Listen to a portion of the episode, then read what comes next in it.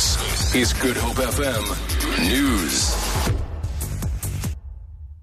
Good morning. Government and Labour have agreed to convene a summit to stem the tide of job losses and low economic growth. This emerged after the meeting of the Presidential Labour Working Group held at the Union Buildings in Pretoria yesterday. The meeting, co chaired by President Jacob Zuma and his deputy Cyril Ramaphosa, discussed a range of issues focusing on the need to reform the country's labour market policies. Ramaphosa told a media briefing that a 10 person task team comprising of government, labour, and business representatives will be established to facilitate the staging of Jobs Summit. The issues that were identified clearly were issues such as jobs, issues such as a new wage policy, uh, social security, as well as how we could find ways of monitoring the implementation of policies.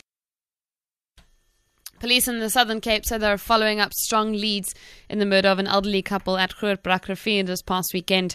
The body of TV Human, who is in his 70s, and his wife Eureka were discovered at their home on Saturday. Police spokesperson Malcolm Pojie says the couple believe to know the suspect.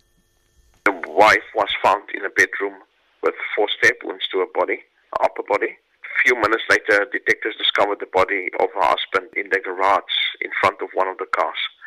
He also had some egg wounds to the back of his head, and uh, these wounds most probably caused the death in terms of the preliminary autopsy result.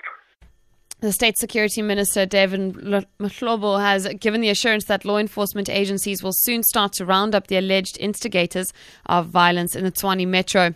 The area has witnessed violent protests following the nomination of Thoko Didiza as the mayoral councillor for the local government elections. More than 20 vehicles have been torched, several government properties damaged, and some shops looted. Mahlobo says the efforts of crime intelligence are beginning to yield positive results. There are those individuals that were following. There are those that we know that uh, they were coordinating some of these attacks. And the police are working very hard with the crime intelligence, the state security, including the NPA.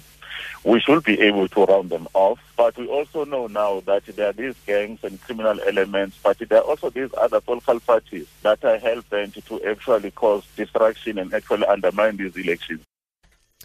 A jaguar has been shot dead shortly after it was used in an Olympic torch relay at a zoo in the Brazilian city of Manaus.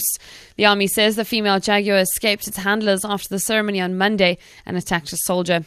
Four tranquilizer darts failed to stop it and a soldier shot it with a pistol. Organisers for the Rio Games said it was a mistake to exhibit the Olympic torch next to a chained wild animal. For Good FM News and Traffic, I'm Vicky McCullum.